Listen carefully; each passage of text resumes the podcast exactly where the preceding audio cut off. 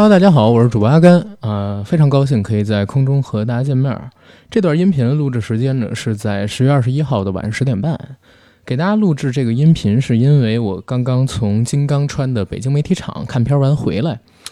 想跟大家分享一下关于这部电影的一些看法。为什么会这么着急给大家录呢？实际上还是为了赶这个音频首发。不过我觉得，哪怕是赶音频首发，也得给大家做的有点内容。所以今天我们的节目呢，会分成两个部分。第一个部分是我看过《金刚川》之后的一些感受，包括对片子本身的质量以及它所代表的某种意识形态的一些看法。第二部分呢，是在前段时间我和。嗯，某一位电影工作者，大家可以叫他 AD 钙奶，和 IMAX 公司合作的一个节目。那个节目呢，是帮金刚川做了一个预热的展望。其实，在那个展望里边，我们聊了很多关于朝鲜战争的事儿，以及金刚川这个故事的背景，以及有可能魏晨扮演的那个角色的人物原型张振志的故事，以及我们。两个人吧，在看片儿之前，通过朋友们的评价以及我们手头掌握的资料，对这部片子进行的一些预测。因为这些预测有一部分，其实说实话，在看完片儿之后，我发现是不太准的。另外有一些呢，我们对于故事背景的猜测，还有。嗯，具体的内容我认为是准确的。还有关于朝鲜战争的讨论的部分，我们觉得是可以和大家去进行宣传的，或者说可以让大家当做一个背景资料去进行研习的，就把它也贴到了我们这段音频的后半段。所以大家一会儿可以听一下。不过还是以我前半段对于电影的评价为主，后半段呢，大家只需要吸纳我们对这部电影预热过程中所提到的那些历史背景跟人物故事。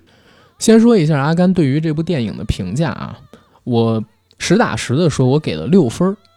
而且这部片子呢，你不能单纯以评分去看，它肯定是值得到电影院里边去看的一部电影。为什么我会这么讲？因为在我看完全片之后，我会认为这部电影的精神意义大于电影本身的意义。为什么会这样告诉大家？这部片子上映的时间呢，原本是十月二十五号，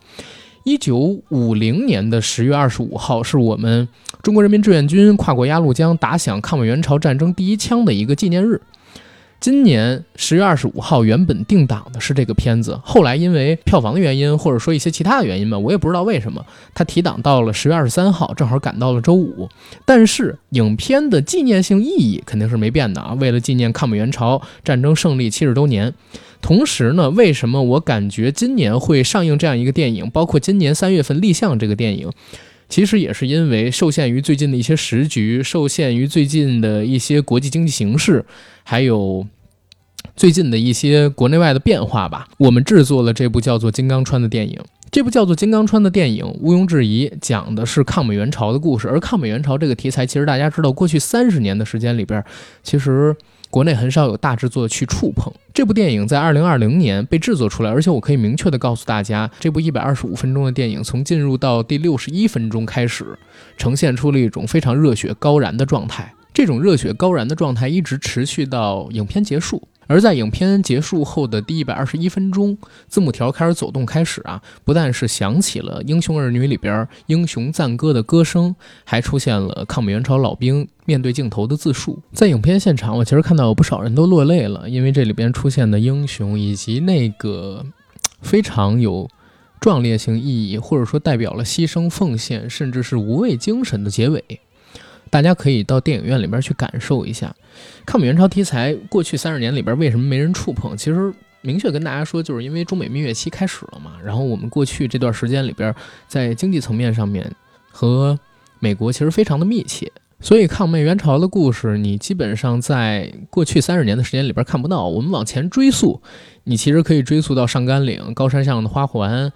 呃，甚至当时我和 AD 做节目的时候，还想，嗯，我记得印象中能看过有抗美援朝展示的大制作的电影，应该就是《集结号》。当时谷子地和邓超那一段是在抗美援朝战场上边假扮李承晚的部队躲过美军的侦察。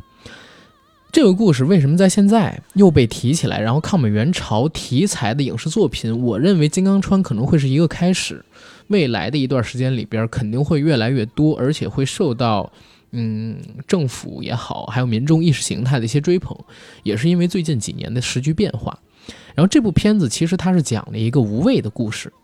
讲了一个用我们的血肉筑起长城的故事。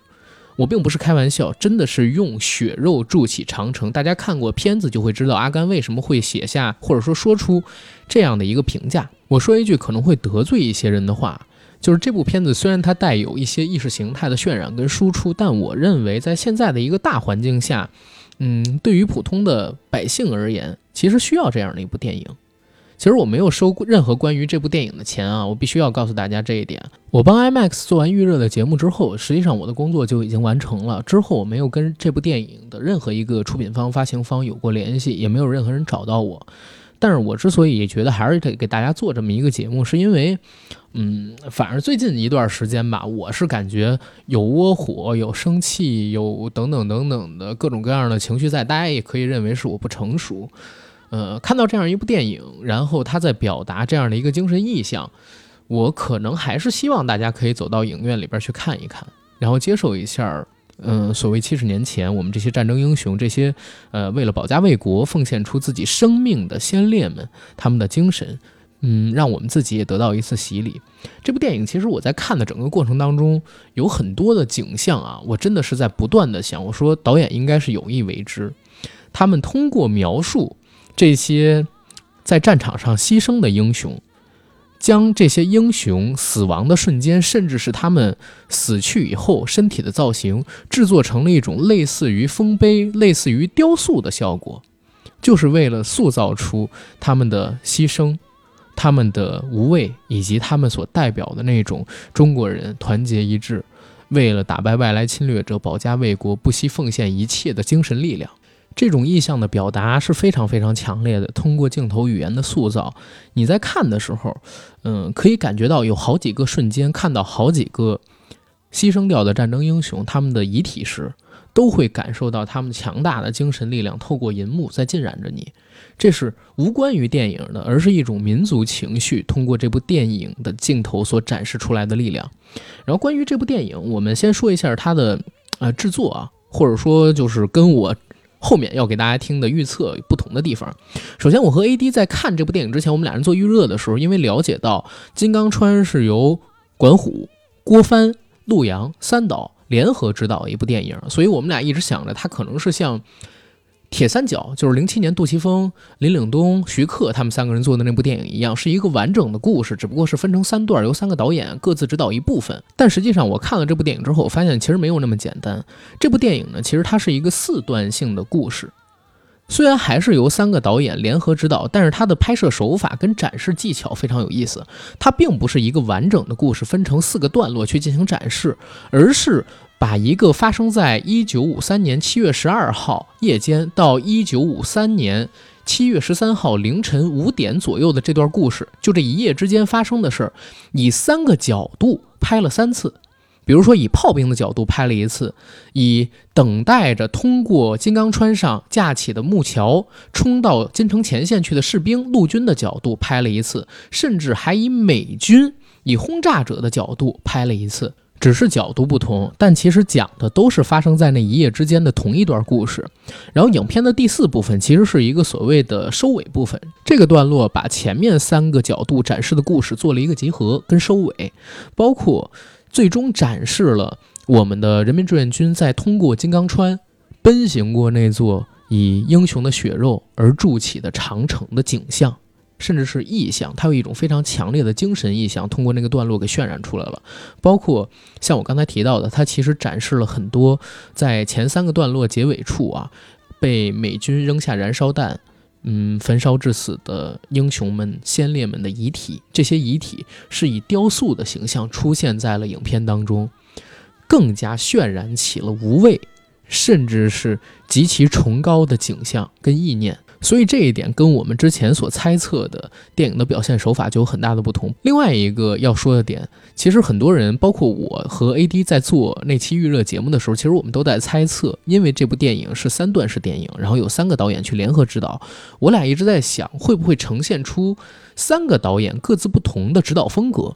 但其实我们在看完整个电影之后，我们发现它的风格是高度统一的。这个风格其实大家可以类比于八佰的风格。包括在电影结束后的主创见面会上边，我们通过主创们的表达也知道，这部电影呢其实是管虎导演他以一个把控者的身份在进行制作的。所以郭帆导演和洛阳导演肯定是出了很大的力，但是这部片子的风格呢，可能更接近于管虎导演他之前制作的电影。其实大家可以同类比去看作一个八百的序章，但是这部片子呢，呃，质量上边我必须得说，它肯定没有八百高。八百当时我记得我打了七分。而且我给八百打的那七分是针对于上映的一百四十八分钟版本，而不是针对于二零一九年当时那个一百六十一分钟的版本。我觉得如果二零一九年那个一百六十一分钟的版本，我可能会打七点五甚至八分呢，对吧？这部片子呢，我只打到了六分。我必须得跟大家说，扣分的地方在哪儿？扣分的地方实际上是在于前半段。这部片子其实我们在嗯做他的背景资料调查的时候，我们是发现。国内呢有不少军区，其实提供了帮助，动员了真正的部队去参与这部电影的拍摄。这部片子它的出品方，其实大家可以看作是以中国电影集团北京电影制片厂，就是中影，它作为主力去进行制作的。其他的陪作公司可能有管虎导演的七印象，然后还有郭帆导演的郭帆导演电影工作室，以及洛阳导演的工作室，他们几个人。的公司也都参与了这部电影的制作，但主力肯定是中国电影集团。在中影为制作主力、投资主力的这样一个背景下，这部电影在制作的过程当中，其实是有真实的军队参与了电影的制作。我和 AD 在聊预热那期节目的时候，我们俩曾经提到过，在上个世纪的九十年代，当时的中影其实制作，呃，不能叫中影，其实就是八一制片厂，当时他制作了九部有关于战争题材的电影，其中的大决战。呃，大阅兵等等等等的电影都动用了真实的军队，而那九部电影一共动用了超过一共啊，动用了超过百万人次的百万人次，而不是百万人的部队去进行电影的拍摄。里面出现了至今让我印象深刻的浩瀚的人海场面，以及非常非常非常真实的战场上人员奔行的镜头。我其实是非常希望这次《金刚川》里边能再次出现这种，呃，让我惊异的场景，因为我也给过评价，我说这种场景。你在国内，甚至是全球，你几乎都看不到。现在大家只会用 CG 做特效，或者说像诺兰那种用纸片人做特效。当然，诺兰那个还不如用 CG 做的特效呢。比如《敦刻尔克》上面，你特别明显能看出了远处都是纸片人。我其实特别希望，就是《金刚川》里能出现那种在大决战、大阅兵那些电影里边出现的人海浩瀚的场景。那对于还原真实战场的意象，对你心灵产生冲击是有非常大影响力的。但是。实际上，《金刚川》这部电影并没有做到这一点，在我看来，甚至有点浪费了，不，也不是说浪费吧，反而是很没有运用好部队的支持。整个电影它一开场是出现在一个嗯高山丛中，高山丛中呢潜伏着一些侦察兵，这些侦察兵在解除了隐蔽命令之后起身向前奔行，大概也就这么几个镜头对他们进行了展示，而我们。两个人，我跟 AD 在聊那期节目的时候，我们两个人所期待的，像嗯，《大阅兵》里，漫山遍野，从山头上向下涌出成千上万的部队，冲锋的号角响起，无数人向前奔行，那种气势汹汹、无往而不利的戾气，在这部电影里边根本就没有出现。实际上。呃，我认为啊，我认为可能军区确实是提供了帮助，但是因为这部电影它是分三地去进行拍摄，因为时间周期很紧嘛，所以分散了人员，而且又因为它是同一段故事拍三遍，其实就涉及到有很多镜头它是属于重复利用的，没有安排太多的这些军队真实的士兵们。去进行军武演练的场景，或者说模拟真实战场的情景，他并没有做太多这方面的调配，这是一个非常遗憾的点，所以我把这个也算作了是扣分项。第二一点呢，是在于前半段的剧情其实有点闷吞水，前六十分钟的剧情在我看来并没有太多让我记忆深刻乃至是印象深刻的点，虽然是以同一个故事。为中心，只不过是换了，比如说炮兵、步兵以及轰炸方三个视角去看，但其实前面的六十分钟，在我看来，故事讲的不够精彩，不够燃，不够热血。这可能也是跟影片的制作周期有关啊，毕竟它没有像八百那么长的一个制作周期，去把后期的很多东西进行打磨，包括剧本上边，我觉得可能也会有一些，嗯，经不起推敲的地方，尤其是前六十分钟。所以这也是扣分的点，但是呢，这部戏有一个让我非常非常惊喜的点，这个点在哪儿？就是演员的表演。它跟八百不一样。我记得我当时评价八百的时候是说，八百是一个群像的戏，它没有男主角，没有演的最好的人。如果他应该得一个表演奖的话，他就应该得那种欧美的主流电影奖项里边存在的最佳群戏奖。管虎没有把任何一个人拍成主角，但是在这部电影里边，就是《金刚川》这部电影里边出现了一个碾压了一切的存在，这个存在就是张译。张译。在这部电影里边扮演了一个炮兵连长的角色。阿甘说一个评价：张译是一个非常好的演员。然后在《金刚川》这部电影里，他近乎是以碾压的性质，把整部戏的后半段全部都撑起来了，全部都撑起来了。张译是以一个碾压的姿态，碾压了这部戏中他合作的所有演员，真正的把他所扮演的角色张飞。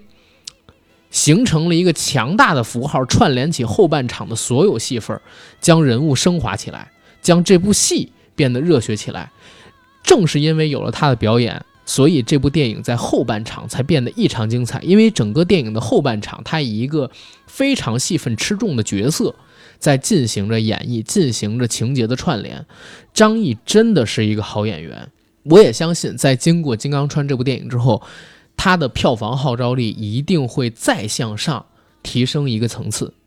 甚至我可以这么说，如果这部戏不是张译演张飞这个角色，我可能都不会打到六分，因为他真的是用自己的表演撑起了后半段的戏份，并且让后半段的戏份变得高燃了起来，变得热血了起来，变得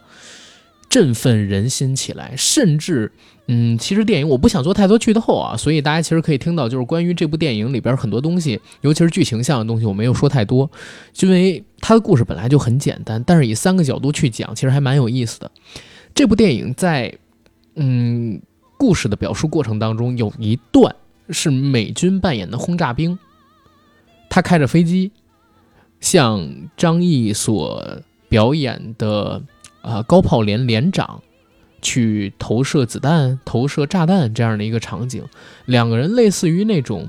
中美意识形态跟文化的对决。我们虽然穷困，我们虽然装备不好，但是我们没有一个人怕死。这也是电影里边所说到了一句话，就是那年我们都只有十七八岁，但是我们没有一个怕死的。我们用自己的精神，我们用自己的鲜血，甚至用我们自己的肢体，用我们。被炸飞的肢体去抵抗外来的侵略者，他们更加先进的长枪、大炮、飞机、坦克、轰炸等等等等。我们用这样的形象去做了一个类似于近乎无畏牺牲的，甚至是奉献一切的英雄，奉献一切的形象，只是为了告诉大家，我们民族可以在一九五零年刚刚建国初期，我们甚至还没有完全平定国内的。呃，地方在那个时候，我们敢去打这场仗，而且最后为什么能打到美国没有赢？虽然这部电影它有种种的问题，但是或多或少，它能够表现出刚才我提到的那个问题，就是为什么美国没有赢？大家明白吗？就是你通过这部电影，不管我给他打六分还是打几分，他最后还是或多或少表达出了这个意向，并且告诉了我们答案：为什么美国没有赢？其中有一部分原因就是在于我们的人民志愿军当时的那些英雄们，他们的无畏牺牲，他们的奉献一切，就是在于这里。所以我也认为这部电影它是值得看的。就是我没有办法用一个电影去评价，用用一个电影正常的评价电影的方式，应该这么说，正常的评价电影的方式去评价这部电影，我真的没有办法，因为这里边有太多意识形态的东西，而且甚至甚至我也。不太敢去评价这个电影，因为我知道有人看完这部电影之后，他可能会比我更加激动，激动到哪怕我以一个正常评价电影的角度去评价这部电影，我自己可能也会受到一些非议，甚至是抨击等等等等的东西。不过我觉得这也无所谓了，毕竟我也被这个意识形态的渲染所感动了，所以我也就用一个类似于意识形态渲染的形式去跟大家解释这部电影就好了。然后。我认为，其实我对于，嗯，观后的感受，其实可以说到这儿了。推荐大家到影院里边去看，毕竟在十一月初之前也没有什么片子和它竞争，而且这部电影本身，我认为也是值得票价的。它动用的投资也好，动用的人力也好，展示的故事也好，还有塑造的战争意象，跟对那些英雄的渲染，对那段历史的描述也好，我觉得都是值得我们走进电影院里边去了解一下的。然后推荐，剩下的部分呢，就是大家去听我跟 AD 之前做的那个节目的展望，然后。跟我们俩节目展望所说的不同的地方，我再跟大家表述一下啊。首先，它并不是一个三段式电影，它是四段式电影。第二，它并不是一个完整的故事，然后分三段去拍，而是有三个视角去拍同一个时间发生的故事。哦，对，还有最重要的一点，我们两个人在录制那期节目的时候，我俩一直在猜测，就是我们的志愿军为什么要在金刚川上建桥？我俩一直是以为是要向这个金城前线。修一个桥，然后送战略物资，保证前线的士兵他们的物资缓冲足够。但实际上，我们看完这部电影之后，我们发现哦，不是向前线送物资，而是建完这个桥之后，我们的大部队才可以通过金刚川到达金城前线。这一块是一个很要命的问题，我们俩在预测的时候完全预测错了。所以在这儿呢，得跟大家说清楚，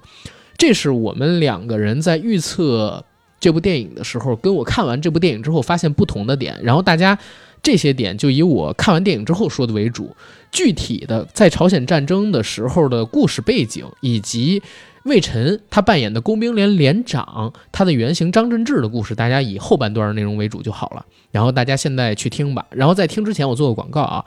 加群的加 J A C K I E L Y G T 进我们的群，想要当嘉宾的加我好友之后。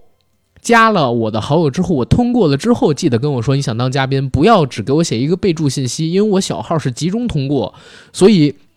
我没有办法，或者说我经常会看不到大家跟我说想做嘉宾，或者说来想做应聘主播这个事儿的，所以大家记得就是我添加你之后再跟我说这个事儿，好吧？然后我们进下一段音频内容。然后这部电影呢，其实很特殊啊，它是属于三岛。合力制作推出的一部电影，这三导是谁呢？分别是《八佰》的导演管虎，以及《流浪地球》的导演郭帆，还有《绣春刀》系列的导演陆阳。其实也都是现在青年一代，甚至说是中生代里边比较扛打的几个导演。几个导演了哦。同时呢，这部片子呀，它在十月二十三号上映，也是有一个特殊的历史意义的，因为十月二十五号是中国人民志愿军打响抗美援朝第一枪的日子。所以他也是为了赶在二十五号这个抗美援朝七十周年纪念日之前去进行献礼，所以定在十月二十三号周五去上映的一部电影。是的，关于这部电影的制作幕后，有太多可以聊的事儿了。你先从他的主角看，嗯，吴京老师、张译老师，啊，魏晨老师，还有邓超。哦，对，邓超老师特别出演是吧？对对，这几个现在我们看到的男演员吧，其实都是非常有票房号召力的男演员，而且也都是应该都算是演技派。演技派，嗯，我看了一下，好像是把票房排行榜上边除了喜剧向的几个演员之外，其他的都请过来，都请过来了，对吧？这个是蛮厉害的。对，而且在这片子里边的张译，我发现有点让我回到了十几年前看《我的团长我的团》的时候的感觉。啊，对。啊，因为我看预告片，它不是有一开炮的场景吗？是的，当时那个发型非常像曾经的孟凡聊小太爷。嗯，没关系，聊这个片子它的故事梗概吧。我们看到一个官方的故事梗概，虽然不是很详尽，但是也可以大概的跟大家讲一下。OK，我们来说一下这个电影的故事梗概。一九五三年，抗美援朝战争进入了最后的阶段，呃，中国人民志愿军呢在京城发动最后一场大型的战役，为了在指定时间到达，向京城前线投放更多的战力。志愿军战士们在物资匮乏、武装悬殊的情况下，不断抵御敌机狂轰滥炸，以血肉之躯一次次修补战火中的木桥。一段鲜为人知的历史在暗流涌动的金刚川上徐徐展开。嗯，咱们看这段剧情简介啊，如果不按咱们找的资料来看，如果我们只是两个普通的影迷或者说观众看到这么一段剧情简介，你会认为他在讲一个什么样的故事？这个电影？我首先会觉得很可能这是在讲一部跟后勤相关的电影，这和我们之前印象中的战争片、抗美援朝题材的电影有很大的不同。嗯，上甘岭岭、英雄儿女记住的一些英雄人物呢，比如像戚继光、嗯邱少云、嗯啊，或者是上甘呃英雄儿女中的王成，向我、嗯向我开炮对吧？这些都是战斗英雄。但是呢，我觉得通过故事梗概来看，哎，这一次好像我们要把镜头转向于之前我们好像没有太多关注到的一群人。嗯，那这群人呢，对于这个这场战争，或者对于每一场战争，其实都非常的重要。嗯，因为我们中国有句古话讲“兵马未动，粮草先先行行”，对吧？我在看预告片的时候就发现这片子里边出现了战壕工兵，然后还有补给后勤军这是两个部门，而且好像是挺大篇幅在展现他们。是的，是的，是的。我们知道抗美援朝战争在我们当时国内还比较算一穷二白的情况下，对，其实是非常难打的一场战争，是，是一个怎么说呢？当时贫穷落后的中国直面。当时地球上嗯嗯，应该也是现在地球乃至现在地球上最强大的一个国家，美国，没错儿。对吧？补给跟不上的话，你是很难打赢这场战斗的。嗯，对，整个朝鲜战争，因为它是在五零年的十月份，嗯相当于我们开始参与过去嘛，对吧？新中国是一九四九年建国，其实就是我们建国初期刚刚平复，甚至还没有完全平复国内的地区矛盾的，时候，当时还没有嗯，我们就去参与了，差一点儿，嗯。因为我发现，在我和很多朋友聊天的过程当中，包括聊这部电影、聊抗美援朝的事件的过程当中，很多朋友其实混淆了一个概念，嗯。这个概念就是朝鲜战争和抗美援朝战争其实是两个啊两回事儿两回事儿对对对。啊。那朝鲜战争呢，指的是一九五零年六月爆发的朝鲜半岛的军事冲突、嗯。啊，这是以北朝鲜。发动的想要统一朝鲜半岛的战争，那之后由于美国和联合国军的参与，嗯。变成了一场很多国家参与的地区性的军事冲突。是的，那我们通常意义上指的抗美援朝战争呢，是指呃一九五零年十月份，嗯。我们中国人民志愿军参战开始是的，啊，算从从那个时候开始算的战争部分。嗯嗯嗯。嗯，其实可以这么讲啊，朝鲜战争它是在六月份的时候，应该是在六月底，嗯，开始出现的。当时只有北朝鲜跟南朝鲜，但是朝鲜战争呢，打了两天之后，美军参战了。是的，所以它就变成了一个国际性质的战争。然后又因为美军参战了之后，大概是在九月份的时候，美军上了仁川；十月份的时候呢，占领了鸭绿江。当时中国一侧。对，直接啊啊不不是不是占领，是轰炸了。轰炸了，对，有轰炸了很有轰炸了丹东的一些呃没错。儿。建筑啊什么的，对，所以当时我们一个是为了保护自己领土主权，再有一个呢，大家也知道，因为朝鲜跟我们丹东就是一江之隔嘛，是的，非常重要的一个，觉得是战略缓冲带吧。对，嗯。一个关口其实可以相当于，所以当时中国人是不能不打所谓的抗美援朝战争。对的，那个时候真的就像我们刚才提到的时候，是一穷二白的中国。五零年啊，我们刚刚建国，我还记得一九四九年十月一号下午三点，在这个天安门广场上边宣布中华人民共和国成立。当时不还有阅兵吗？嗯，我还记得我看到的历史资料片里的那些武器，那些曾经打过仗的战争英雄，在接受阅兵的时候，虽然精神很好，但是，呃，从身体上也能看得出来，他们并不是有很好的一个所谓的物资补充，嗯也没有非常好的一个生活环境。然后只过了不到一年，他们就要面对世界上最强大的国家，拥有着最好的武器装备的军队，是的。真的是很困难的一个事儿。我们当时在打这场战的时候，其实是呃边打边发展。嗯，呃，从我们现在能找到的历史资料来看，刚入朝那个时候的中国军队，嗯嗯。其实从装备上来讲是非常落后的，包括补给可能都有一些些的问题，是的。或者很吃力。但是呃，在我们边打呃边发展的过程当中，我们一部分接受了苏联的援助，嗯。一部分我们自己在内部呃、嗯。就是调动生产啊、在战争的后期，嗯。我们的军事装备可能可以说慢慢的跟上了。啊。但在战争的起码是初期或者中期阶段嘛，我们其实是没有太多的空中优势。没有的。其实基本上是所有的战线都暴露在美军的飞机之下，我们前期跟后期都没有空中优势。空中优势。是是是，确实，因为空中优势这种东西，因为你也不是一时半会儿可以建立起来的。对，对，确实人家的飞机大炮确实比较比较比较厉害，所以呢，在我们而且我们还是到别的国家去作战，嗯，补给线是尤其的长。那这么长的补给线要暴露在呃美军的飞机的轰炸之下，其实是非常不容易的一件事情。血肉筑起的长城嘛。小的时候上小学历史课，当时提到抗美援朝，有一个照片，嗯应该是一个北方汉子吧，推着一辆手推车，嗯，手推车上边放的是粮食，就是用这种东西往这个前线去送补给、送物资的。是的。当时我记得是家家户户做炒面，哦哦，对，中有这个课文，对给志愿军粮呃给志愿军战士做呃作为作为补给，没错没错。对志愿军要用血水，然后配炒面吃，对，这是当时的这个文章。啊这些美国的少爷兵，他们吃的是多好的粮食，嗯罐头对吧？罐头呀，志愿军战士在这么差的条件下还呃打赢了这场战斗，所以我觉得是嗯非常、非常来之不易的啊。是，而且抗美援朝战争甚至这场战争的意义很不同，嗯因为它是代表着中国第一次向世界展示自己的拳头。之前我们打的是日本侵略者，而且我们是集中在国内，所以世界上边虽然知道我们可能说打败了日本侵略者，但是并不认为。啊、中国人的战斗能力，包括说解放军的战斗能力有多强，是的，不认为我们是一个军事强国。但是打了抗美援朝之后，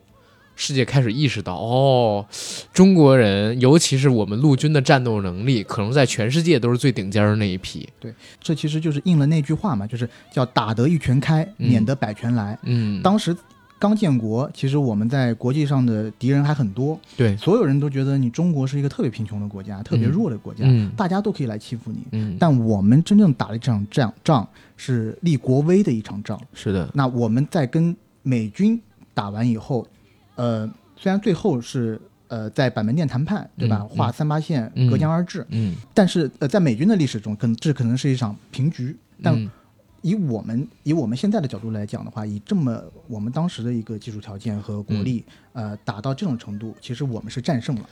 我们出兵的时候是美军轰炸了我们鸭绿江一侧，是然后我们等退出所谓的朝鲜战争或者抗美援朝战争的时候，我们已经打到三八线了，是的，对吧？我们把美军给逼回去了。逼回去了，但是呢逼，回了原点。呃，逼回原点。但是美军为什么说他也没有输？因为这个东西本来是这个金家发起的，嗯金家想把整个朝鲜给统一嘛，是的，啊，但是他最后也没有统一成。对这也是在美军的帮助下，所以就这个东西搁谁都没有输。但是在美国内部，他们当时的报道上面认为这是一个非常大的耻辱，甚至标题写的就是美国失败了，因为他们没赢。然后对当时自信心爆棚的美国人来讲，这就是一种失败。啊他们预期结果应该是很快解决战斗。对对对，肯定是、你打一个这种国家，新兴的国家，而且这么一穷二白，那那不是跟砍瓜切菜样是吧样，对吧？对，说回抗美援朝战争，其实这个战争呢要分为两个阶段。嗯第一个阶段呢是一九五零年十月二十五号、嗯，到一九五一年六月十号啊，嗯这个是抗美援朝战争的第一个阶段。那这个阶段呢，我们的志愿军将士和朝鲜人民军呢，主要运动战为主，少量的阵地战和游击战相结合的方针、啊连续进行了五次比较大规模的战略性战役、嗯啊。在这个阶段呢，应该是从鸭绿江打到了三八线附近。这会儿要做战略反攻。对，做战略反攻，从一九五一年的六月十一号到一九五三年的七月二十七号，这个是抗美援朝战争的第二个阶段。嗯啊，这个阶段呢，中朝两国的军队阵地战为为主要的作战形式，进行非常持久的积极防御作战嗯啊。但其实呢，这个应该是西方国家他们非常擅长的打法，毕竟他们装备精良，补给呢也更好嗯啊。但我们就是在这么长的时间内坚持下来了，是所以这个是非常不容易的。《金刚川》这部电影、嗯其实就是在第二个阶段，其实是抗美援朝战争嗯后半季后半节的甚至是最后一场大型战役之前。对发生的事情。嗯，因为刚才这个 AD 讲的非常对啊，就是抗美援朝它分成两个阶段，第一个阶段是我们志愿军过去，先帮着北朝的人民，然后打回到三八线，回对吧？战略反攻，对，集中到三八线附近。同时，南朝那方李承晚又集结了大量的部队在那儿对峙的，相当于两方对峙了超过百万的部队，对峙了大概两年一个月。这两年一个月的时间里边，我方想进攻也不太容易，对方这边这么多军队跟这么好的装备，对方想进攻也不行。我们这边的人民军队是刚刚从所谓的抗日战争跟内战当中走过的，都是战争英雄，哇，战打仗太厉害了老。兵直到大概到了一九五二年，集中了大量的兵力发起了战术反击。说是战术反击，其实就是我们想突破对方三八线嘛，他们那边的一个对峙。嗯对，然后在上甘岭的战役里边，然后我们打退了敌军，所以才有上甘岭那个电影，因为那是很重要的一个事儿我们杀伤了大量的敌军。后来到了五三年左右的时候的时候有，个夏季反击战役，没错，嗯这也是抗美援朝整个战争里边我们进行的最后一场大型战役，而且是大捷是的，啊。因为这个有一个小小的背景，就是在嗯上甘岭战役结束之后啊，嗯那个美国其实他放弃了原本要帮助南韩攻占北北朝鲜的计划，就嗯其实他已经想要摆脱朝鲜战争这个泥潭了。嗯，他美国方面其实已经答应了中国，就是我国早先提出的一些停战的要求，嗯。但是当时这个南韩总统李承晚嗯。他并不想停战，他觉得我自己还能赢得战争的胜利，嗯，所以他呃不但宣布南韩退出停战谈判，而且在六月十七号晚上呢，还强行扣留了四个战俘营的朝鲜人民军战俘、嗯。几万人，编入了南朝鲜军队，有意制造了这种破坏战俘遣返的协议的事件，嗯。想要继续打这场仗。那我们在当时呢，就是当然了，要毛主席啊、呃周周总理制定了这个作战计划，觉得那你南韩要打，那我们就让再让你得一次教训。啊嗯嗯因为有这个小背景，我们才决定要发起最后一场战役，嗯，就是金城战役。是的，嗯，我们在发起金城战役，刚才不是说是大捷吗？对，在这场战役当中，其实我们是直接歼灭了李承晚的部队，包括部分美军，一共有五点三万人。同时，我们把整个战线又向前推进了很长一段距离，最终导致在七月份的时候，中美朝。然后达成了完整的一个停战的协议，在板门店签署了这个停战协议，最后达成了我们现在看到的朝鲜半岛的一个政治局势，然后一直到今天。所以本身像我们刚才说的，呃，抗美援朝战争本身对中国有一个特别大的意义，是在于哪儿？我们第一次向世界上展示了自己的拳头，而且除了展示我们正面的力量之外，因为全国在当时已经完成统一了嘛，对吧？嗯？是的，再在这种外部战争的压迫下，发展的积极性被调动起来了。从五零年我们参与抗美援朝战争，一直到这场战争结束的这几年的时间里边，中国内部的经济发展非常之迅速，甚至可以称作是经济奇迹。当时其实新中国在几个方向都受到了这个威胁。嗯呃，其实，在朝鲜、台海乃至越南三个方向都受到了这个威胁。是，那朝鲜内战爆发以后呢，美国除了出兵朝鲜，呃，在台湾海峡附近也派出了舰队，嗯，然后同时呢，在越南呢，他也大力的援助侵越的法军。是的，啊，那中共中央当时为什么要做出就是援朝这个决定呢？其实从几个方面呃来判断的。嗯、第一个呢，就是自身的发展呢是有制约的。为什么呢？嗯因为如果你从你要去支援越南，你参加越南战场的话，嗯那这样补给线呃也未必短，对吧？就是说离当时的重工业中心，因为当时的重工中重工业中心还是在东北嘛，对，在东北，对补给线可能更长，而且呢离苏联老大哥远，你嗯得不到苏联的援助。台海这方面呢，因为我们当时其实海军、空军都是嗯非常弱的，呃，所以其实也达不到这样一个一个打这场仗的，呃，也也没有办法打这个打这个仗，所以朝鲜就是我们的唯一一个选项，也是是非常正常正确的一个选选项，因为我们依托于东北的重工业啊、嗯然后离东北近，那连离苏联老大哥也近，嗯其实我们嗯也可以得到苏联的帮助。是的啊。因为说一个最简单的问题，就是中新中国大家都知道，为什么东北叫做共和国长子，嗯是因为当时满洲国在这儿。满洲国是在没没有没有问题的，就是上个世纪初期的话，满洲国是亚有完整重工业的，甚至它重工业的水平可以排到全亚洲第二。所以当时我们打赢了所谓抗日战争之后，收复了这部分的土地，我们是直接接收了很多当时日战时期所留下来的工厂，包括说工业基地以及他们的制造机器。举一个特别简单的例子，长春电影制片厂，我有一个朋友以前是长片呃长春电影制片厂的员工，然后他跟我讲说，他们老的那个长春电影制片厂有一个大厅，你进去之后发现地板上边啊画了一条黑龙，你知道吗？用、啊用瓷我我砖贴出的黑龙，我去看过，没有注意到啊。他们老厂。然后说这个黑龙代表什么？好像是日战时期，他们这个长春电影制片厂好像用的就是当时日战时期留下来的一个地方。啊，然后这个地方呢是日本的黑龙会还是哪儿？当时啊资助、资助当时的参战部队，然后制造的这么一个 造的这么一个地方。然后后来我们接收回来之后，就把它转做电影制片厂的一个场地去进行使用。所以实际上就是东北整个的工业是超过我们当时全中国所有其他地区不止一个世代的，因为我们直接是。呃，接收了当时日战时期他们发展的那部分东西嘛。当时日本真的是有点把东北当成他们自己的，就当成他们自己的国家的一部分去发展这样的意思，啊，所以东北对我们的战略意义很大。但是你不得不说啊，就是这场战斗我们打下来，嗯，其实说实话是付出很大代价的。整个抗美援朝战役当中，我们志愿军死伤人数是超过六位数的。甚至说毛主席的儿子毛岸英，然后也牺牲在了朝鲜战场上边，这是一个怎么讲？其实也是很惨烈的一个战争吧，对吧？我们今天要聊的这部电影《金刚川》，其实就是在整个抗美援朝战争史上边最后一场战役，最后一场大型战役吧——金城战役。它在发动之前，嗯，应该是做后勤补给的这么一个故事。但是我看到预告片的时候，我就在想，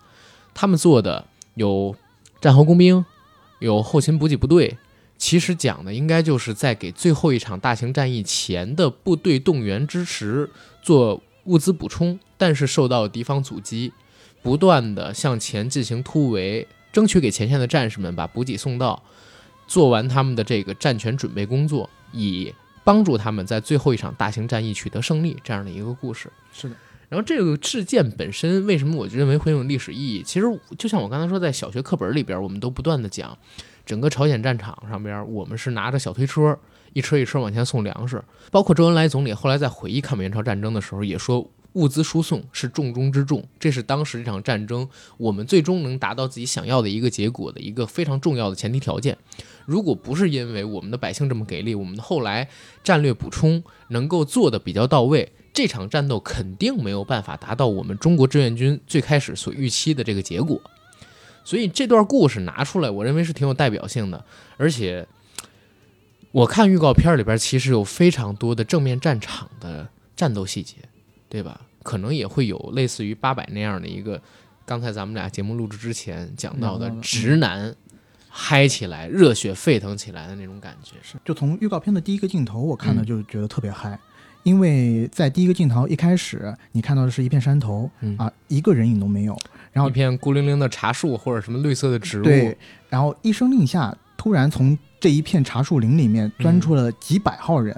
啊，这个镜头你可以看到，它不是一般群演可以能做出来能做出来的，这一定是。训练有素的军人，嗯。啊，所以这就引出了我们的另另一个就好奇的点，就是据说啊，这部电影是得到了军方的大力的支持，嗯啊，呃，调动了真的部队来帮助参演的，没错。因为现在其实看到的战争片依赖于特效，对，或者就是纸片人，或者就是特效，对对。其实其实大家看到的千军万马，真正的演员可能也就只有。前头的几十个人，是的，后后面的这些人呢，其实都是用特效做出来的。对对对，啊，但是在特效还没有那么发达的年代，嗯，我们其实有一些电影是真的找靠人堆出来的，靠人堆出来的，靠了真正的部队。国内有几部电影是以这样的做法做出来的，呃，大进军，嗯，大转折，转折，大决战，大决战，对。对。然后从那在那些电影里面呢，你是真的能看到千军万马。嗯啊，从那几部电影之后，我好像很少在国内电影里面再可以看到这种大的场面了，因为那那个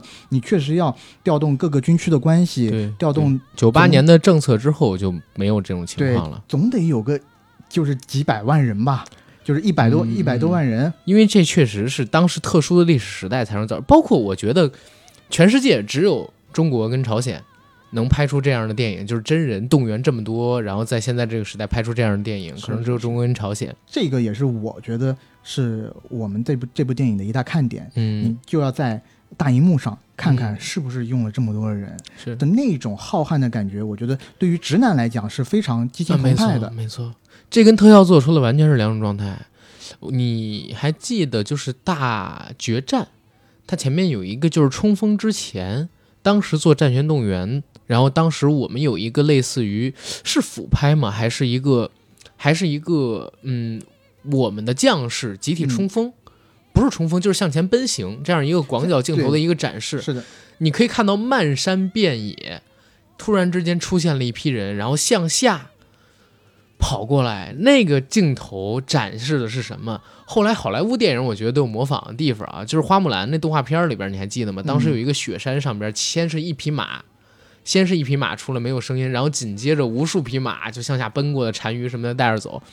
我很很很有很有一种就是他们抄袭了我们大决战跟啥的感觉，就是我们当时真的做到了这样的感觉，而且我们是靠真人。对，真的是千军万马从那个场景里边出现，哇，整个人哇毛鸡皮疙瘩是被冻起来了。是那种那种场面给到给到你的是一种，我觉得是一种可以说是一种集体性的意志沉醉。对，所有人都紧拧成了一股绳，大家都为了一个目标要打赢这场仗，然后向前冲锋。这对于直男来讲的诱惑性或者说魅力太强了，太强。而且直男会喜欢比较多的两个东西是什么？一个是大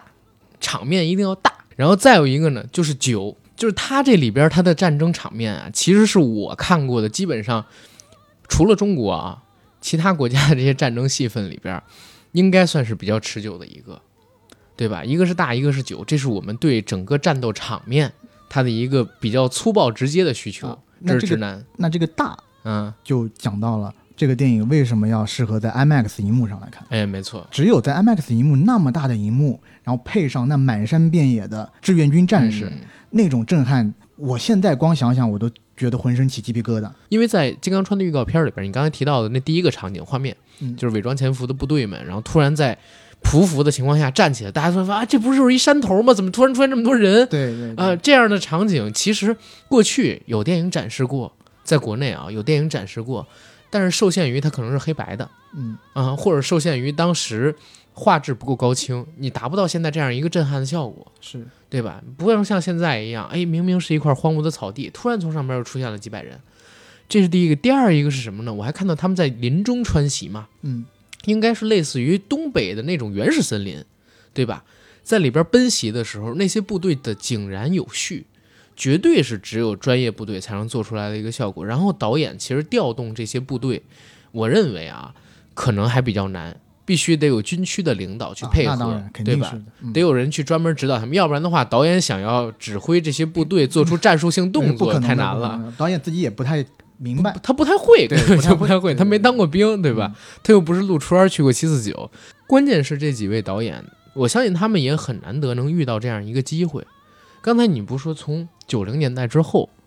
基本上我自己的认知啊，九八年我们出了政策之后就没有过这种电影了。对，因为那样的话，调动的不管是军队的呃成本啊，对，怎样都特别的高。对，主要就是成本的问题。所以这样大规模的哦，当然后面也有，就是比如说一些县里的电影曾经使用过，但是像这种表达正面战场的县里片，然后调动部队的其实是很少的，真的是很少的。然后我基本上印象里边又是表现朝鲜战争的，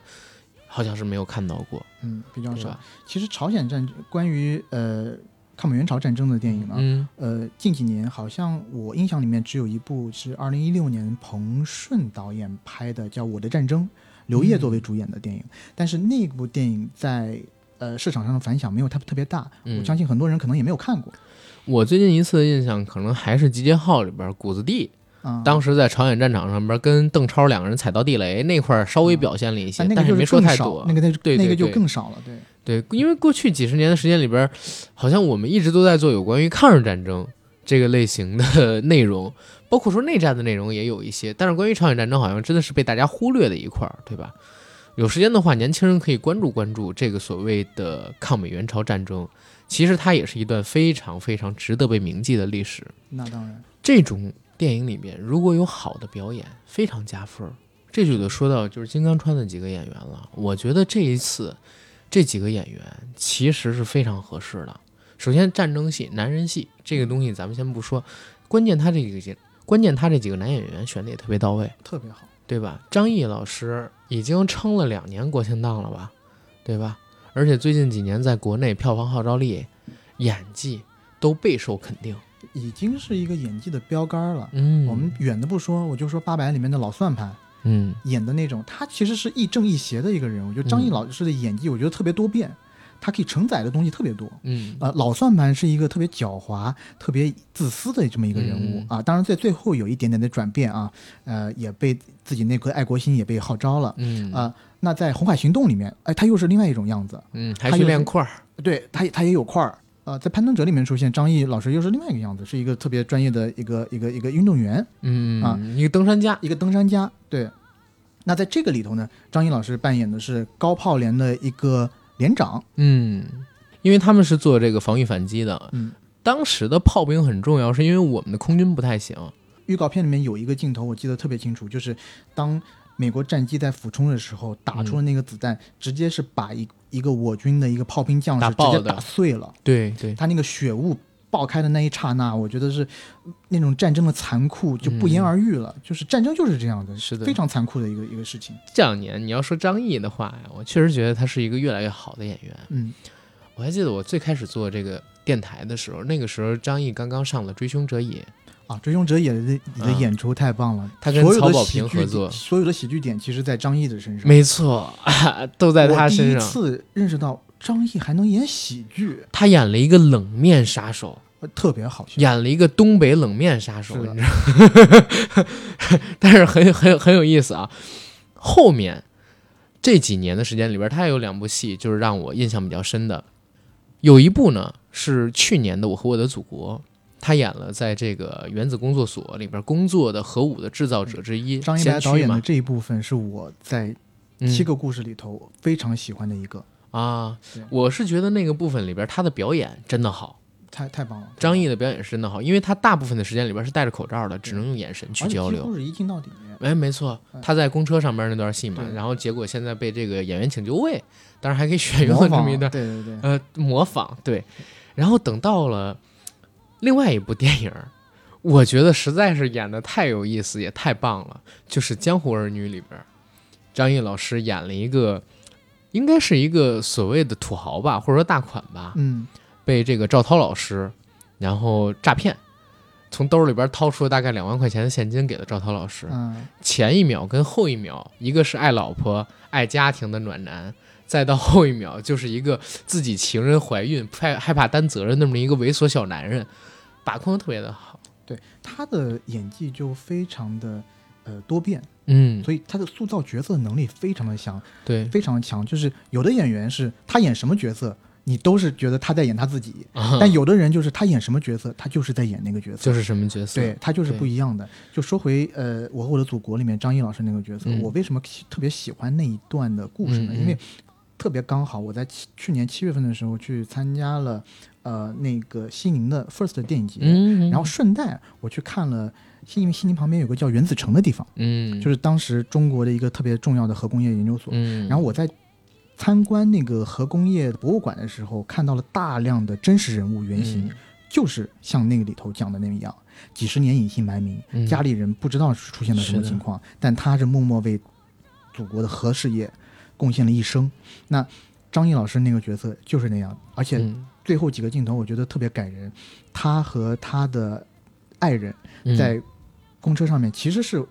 下了公车以后，嗯，认识已经呃认出了。然后当时是中国原子中国原子弹爆炸成功了嘛，所有的人成千上万的人涌上街头，涌上街头，红旗招展。但是两个相爱的人距离可能也不是特别远，隔着人群，互相。认出了对方，的那一幕是特别动人的，我觉得是。而且张译老师的演技也是真的，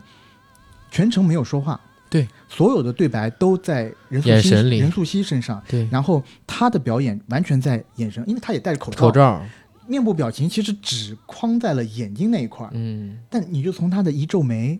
啊，一一抬头，包括最开始看到任素汐时候的震惊，对的，你完完全全的可以感受到。就他那种情感的传达，我觉得是演技可以说是相当的炉火纯青了，嗯，然后也很高级，演的对，演的很高级。然后再说吴京老师，中国电影不是谁都能叫大哥的，嗯，就是现在你有没有发现，很多人叫吴京是吴京大哥，在圈里，就是我发现叫大哥这俩字儿啊，特别跟老师啊、导演啊什么的词儿不一样。比如人家都凯歌导演，然后那个什么老师，这个吴京大哥叫大哥这俩字儿，好像代表着他是也在宣扬民族情绪跟中国人的精神一样的这样一个形象。同时，我也觉得是圈内人的一个共识吧。然后觉得，呃，金哥真的可以称得上这么一个称号。是吴京老师应该是最近这几年，或者说过去这几年的时间里边，就是国内票房号召力最强的男演员之一了。从《战狼二》以后啊嗯，，几乎就是国内票房的扛把子。对，对，《战狼二》现在也是国内票房的冠军。没错，对，而且他呃，金哥现在也是呃中国电影家协会的副会长，嗯。应嗯，该是他承担了很多对于中国电影很有重要的一些呃有有很有意义的一些一些一些工作，包括呃为什么现在很多圈内人也开始叫金哥叫大哥，对，啊对吧？这个其实也是含着一种尊敬，嗯，因为呃可能很多人都知道，当时在《流浪地球》里面，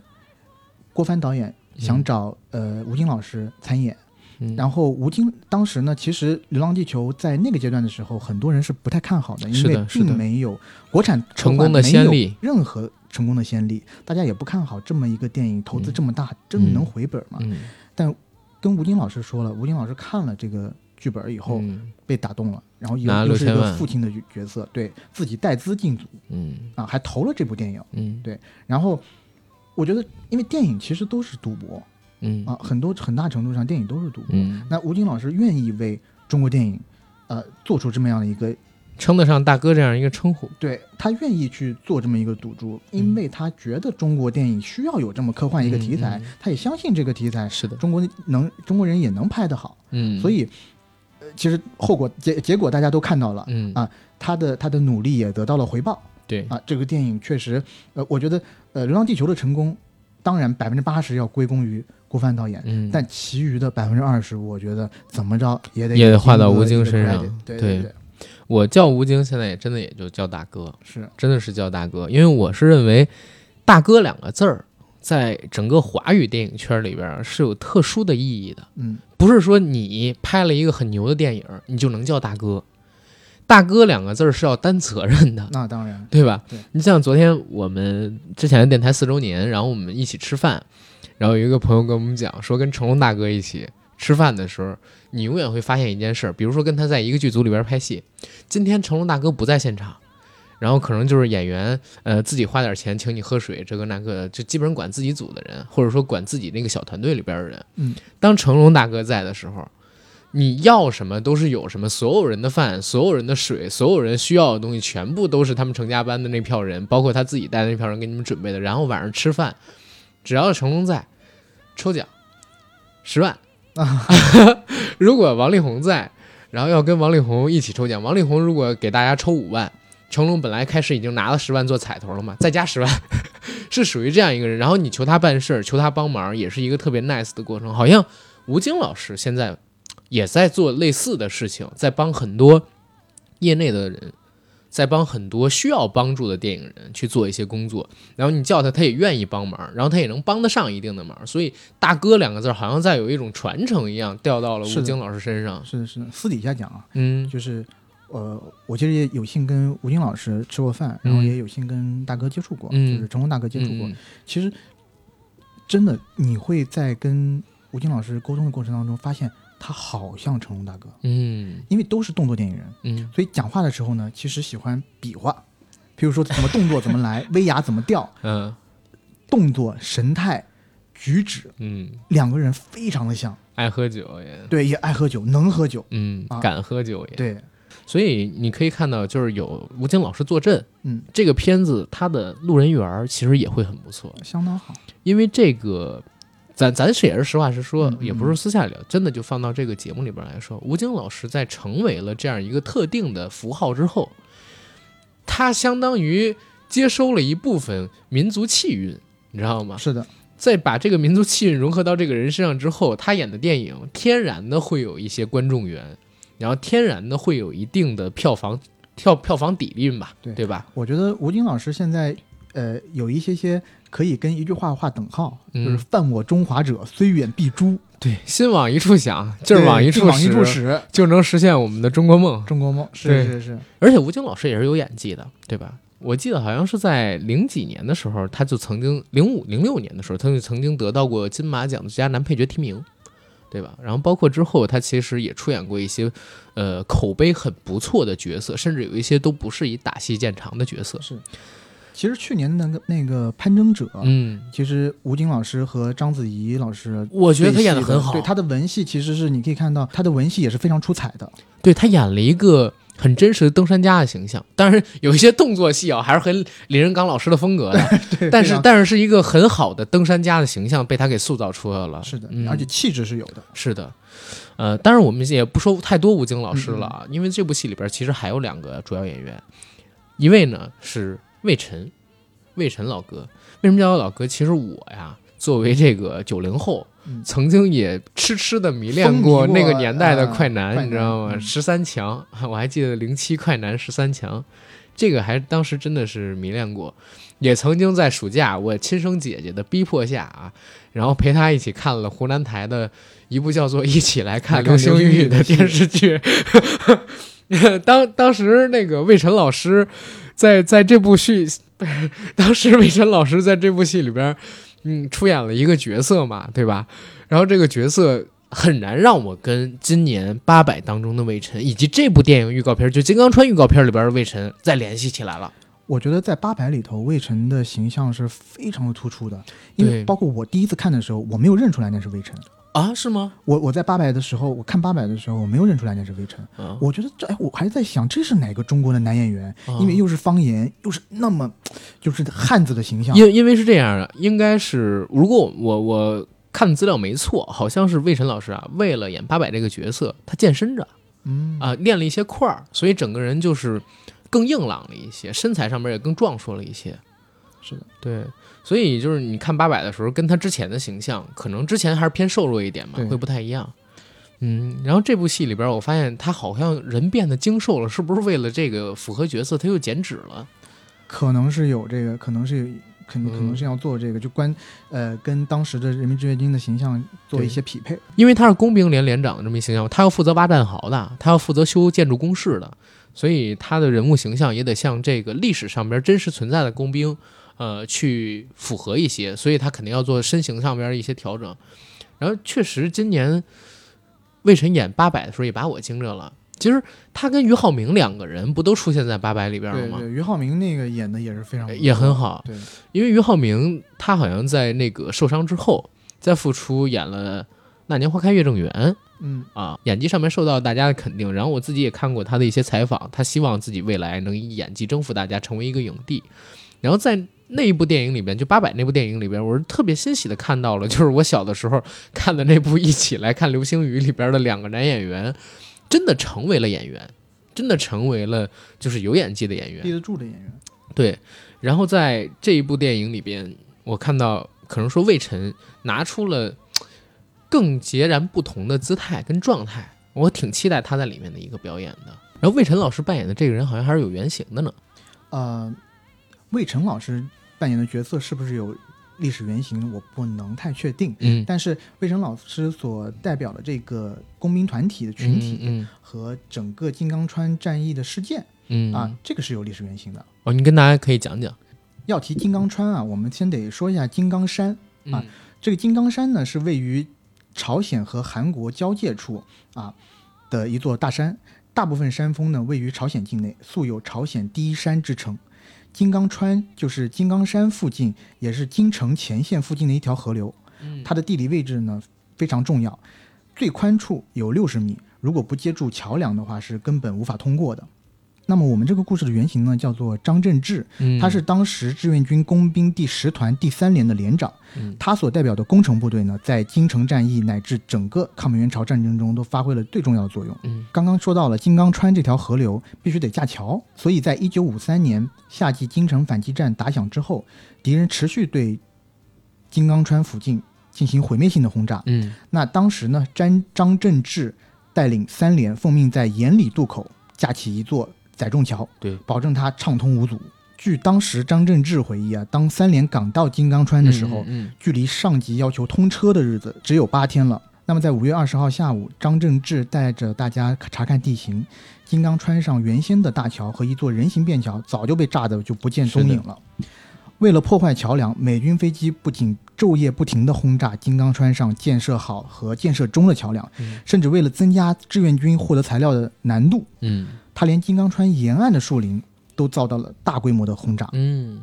嗯，这就能和预告片对应起来。你看预告片里边呢，为什么会出现炮兵？就是为了掩护工兵，让他们去修桥，他们要用炮兵去抵御天上轰炸的飞机。是的，而且预告片里边呢，他们也在树林当中穿行，就是为了赶到金刚川。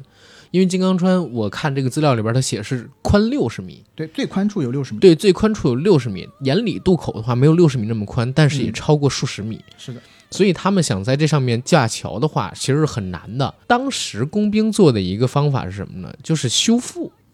他们是修复所谓的载重桥，把之前被炸毁的桥进行修复，但是修复了不止一次，修复了七次。对，前边几次就每一次刚被修复又被炸掉，刚被修复又被炸掉。然后在这一块路上，我们其实死去了非常多的志愿军兄弟们，对吧？所以金刚川这个故事拿出来讲，我觉得也是很有代表意义的这么一个事儿。呃，那么就说到这个修了炸，炸了修，嗯啊。张振志带领的战士们呢，先后七次在这个金刚川上修复了这个桥。然后据史料记载，这个桥其实是长三十七米。嗯，那么据后来的统计，为了炸毁这座桥，敌军共投放炸弹一千枚左右，炮弹共两千五百枚。哟，对，这个就比较恐怖了，一千枚的炸弹扔在这么一个长达三十七米的河面上面。对的。其实我们那付出的一个伤亡更大，但是金刚川也是一个兵家必争之地，因为我们毕竟要往金城那边去送所谓的战略物资嘛。是的，要不然前线的战士没有粮草，前线的战士没有子弹、没有弹药、没有吗啡之类的这个救援物资、这些医疗物资，战争是打不了的。除了战略物资，连人员也要从这儿走。对，所以你看这部电影里边，他出现的这些群体，出现的这些群体，比如说魏晨的工兵、张译、吴京他们扮演的炮兵，然后李九霄他们的步兵，其实都是打配合战的这么一个存在。同时呢，又是三个导演来指导这一部戏。从我们现在，因为我们毕竟还没看过片，嗯，虽然有周围有一些朋友已经看过了啊，嗯，但我们还没有看过。呃，从现在仅有得到的一些资料来看，呃，应该是这样的，就是三个导演同时间。拍摄三个场景，拍摄三个三个视角来讲述同一件事，是，对啊。其实刚才想问就是这个，就是三个导演，然后同时呢带领一队人马在进行拍摄，那他们很有可能就是针对同一个事件，然后利用不同人物的视角去展现这个事件发生当时不同人物的状态，对吧？那金刚川整体的这么一个修桥建桥的过程，其实已经展示的很惊险刺激了。从炮兵、从步兵、从工兵不同的角度去进行讲解，我觉得这也是一个电影艺术，甚至说电影叙事手法上边的一个挺有意思的点。相类似的电影有很多的经典，呃，以国外的我们现在耳熟能详的居多啊。第一个呢，我能想到的可能要算到黑泽明的《罗生门》。他是讲对吧？这个这个我们我就不赘述了，大家可能都都清楚。从各个角度来讲同一个事情，最后拼凑出了一个真相。但是跟现在我们看到这个金刚川好像很 很嗯很不难难关掉在一起啊！这个对对对，但也呃还有一部电影呢，我自己个人非常喜欢，叫《刺杀据点》。嗯啊，他讲的是呃美国总统到了另外一个国家被。呃，一个杀手所进行刺杀，他同时从美国总统的视角、呃记者的视角，包括这个杀手的视角，最呃就是不断的重复这同样一个事情，最后拼给大家拼凑出了整个事件的一个全貌。嗯啊，那另外一个比较更极端一点的例子呢，可能是克林特·伊斯特伍德导演导演的那两部《硫磺岛家书》《硫磺岛家书》和《父辈的旗帜》。嗯，他这部电影拍摄的也很有意思，意思他是同一个导演，嗯啊，然后同时拍摄。两方从不同的视角，分别是呃太平洋战场上的美军视角，嗯嗯，他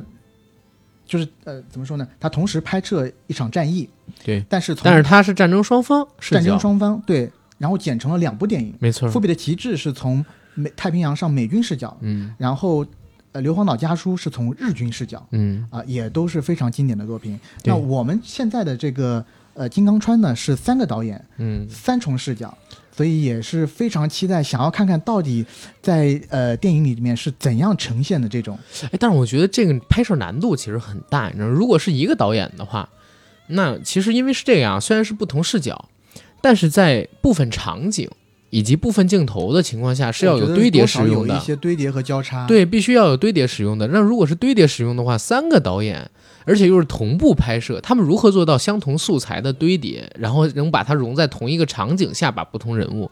这个其实是有点难度的，你知道吗？这个我觉得难度应该相当大，结合到、嗯呃我们这部片子制作过程当中，嗯我们可以说是时间紧、任务重。比如陆阳拍工兵戏份儿，我自己认为啊，管虎应该是拍的炮兵戏份吧，我我看起来也是，因为、嗯呃在预告片里面展现最多的是炮兵的环节，嗯而且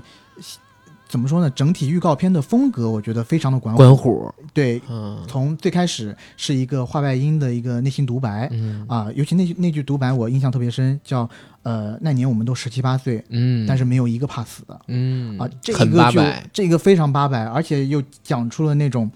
怎么说呢？呃，咱们中国人民志愿军的骨气。嗯，那个好像是张译特地扮的老年音说的内心独白吧，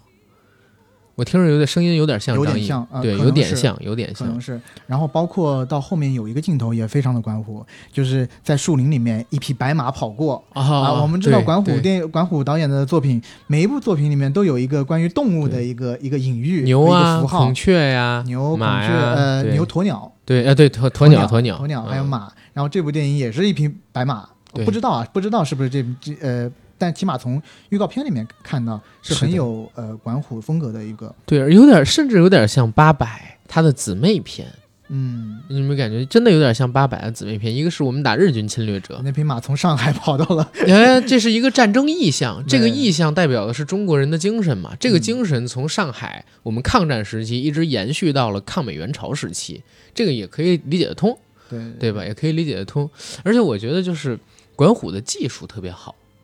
就是我们不说其他，就是他的导演技法特别好，嗯就是纯技术层面上面，尤其是拍这种战争戏，你知道吧？如果你技术做得好的话，是很厉害的。对其实三个导演真正你要说拍这种大规模的、嗯大场景的嗯战争戏份，也只有八呃，也只有管虎之前做过。有经验，也有能力，像郭帆导演，其实呃，他的电影在《流浪地球》里面场景也很大，嗯但它的总体的人数啊，他那是 CGI 堆叠，对，也是嗯 CGI 堆叠。而陆阳导演的《绣春刀》嗯之前也是，其实还是小场景的叙事嗯啊、大部分还是小场景的叙事。对所以我我在想，可能说陆阳导演的话，他如果去做这个戏啊，嗯，他可能集中在的是压力最大的那部分人群。我我现在纯粹的猜测啊，猜测，嗯，我在想他可能能是在做魏晨那一部分。为什么？因为魏晨那一部分他是工兵，嗯工兵需要战斗的场景并没有那么多，但是他们受到的压力其实是己方里最大的，嗯因为他们要不断在敌方的炮火下去抢修工事。嗯所以他做战前动员，包括他内心的纠结，其实应该是这几个角色里边最重的一个，嗯承担的压力也好，或者说为自己的下属同袍，然后去嗯怎么样去担的心，都是最多的。如果我们猜测的角色功能啊，啊，跟这个戏份是一样的话，因为我看他是工兵连长嘛，肯定是要修这个桥的主力部队。嗯，是。哎，总之这个电影，如果你论嗯期待值的话，我认为我是第一，我很期待可以看到大规模的战争场面，尤其是这种真实部队参与所出演的战争场面，这是第一。第二一个期待就是，我其实现在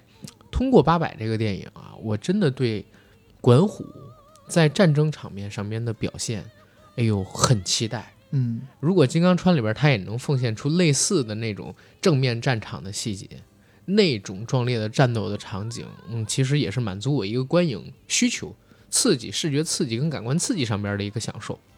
然后再有一个，其实我还是想，嗯，看看魏晨那一段的戏，就是嗯他是如何在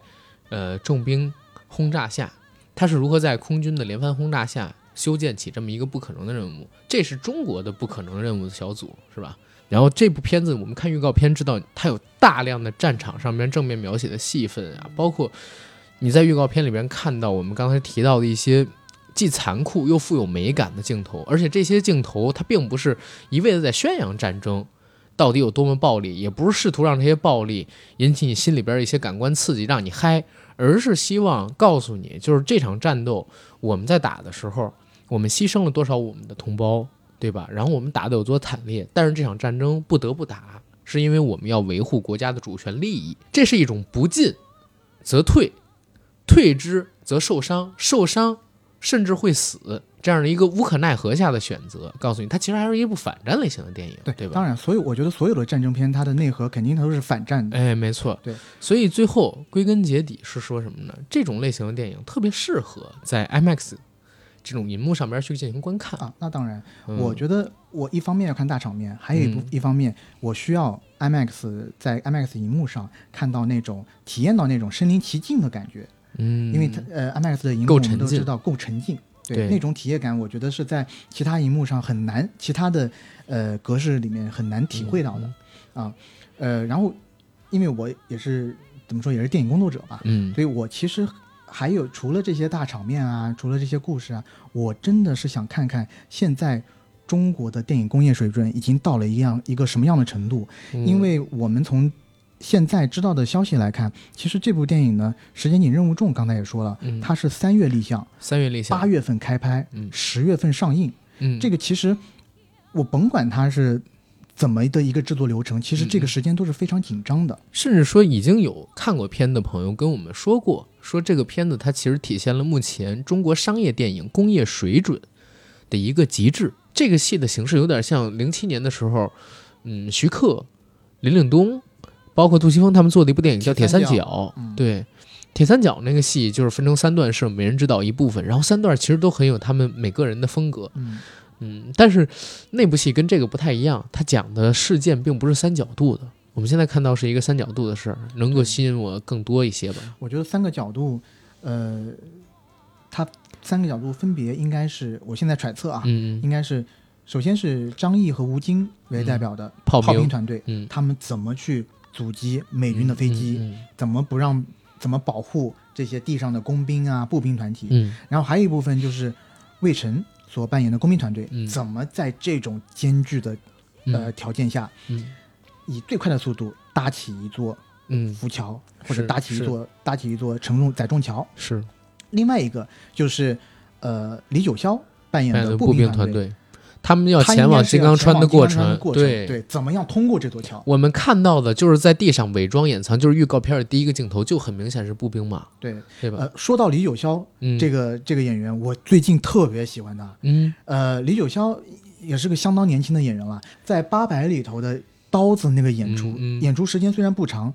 但我可以说是，呃，非常出彩的，是的人物之一，有很多女生啊，看完八佰之后，真的特别喜欢刀子这个角色。爱上李九霄是吗？啊，对，李九霄就成了他们的新老公了。尤其呃，李九霄，因为他在《八百》里头一出来是一个呃，怎么说？呃，上海青帮或或者不能叫青帮，就是一个流氓，他应该是上海恒社的一个弟子，对，恒社的一个，因为他拜祖师爷就拜杜月笙嘛，当时，嗯一个帮派的弟子。然后我记得你在头里几场戏的时候，他的嗯。那种桀骜不驯，在一很快的时间内就让你感觉到这个人是一个桀骜不驯的人嗯。啊，然后是一个帮派的人，然后应该是有一身功夫。嗯。到最后说他看到了河对面啊，在日军的打压下，我们中国中国的这些将士是多么、嗯。嗯是一种多么惨烈的状态。嗯，他为了去给那个呃，然后同时送电话线，送电话线，嗯。他的台词不多，就那么几句，为了要帮助自己的呃国军将士。嗯，男儿皆如此，倭寇何敢嘛，是的，对吧？总之，《金刚川》这个电影，我们也是希望能够看到这样的一个景象。确实，抗美援朝七十周年，这也是值得铭记的一个日子，对吧？而且，嗯，时间进入到二零二零年，我们也真的应该再回忆一下当时的这些先烈们，当时为祖国奉献出鲜血、青春，甚至是生命的这些士兵们、这些志愿军们。呃，去铭记一下他们，去感恩一下他们，去怀念一下他们。我还记得八百上映之后，四行仓库门前啊摆满了各种各样行人送来的鲜花、呃烟酒，对吧？然后我们其实也是希望，甚至国家我学的也是希望借由这样一部电影，激发起大家对这些先烈英雄他们的崇敬，甚至是怀念、缅怀，嗯缅怀，对吧？然后也整个二零二零年，因为其实事件发生的非常多，疫情也好啊，等等的东西也好，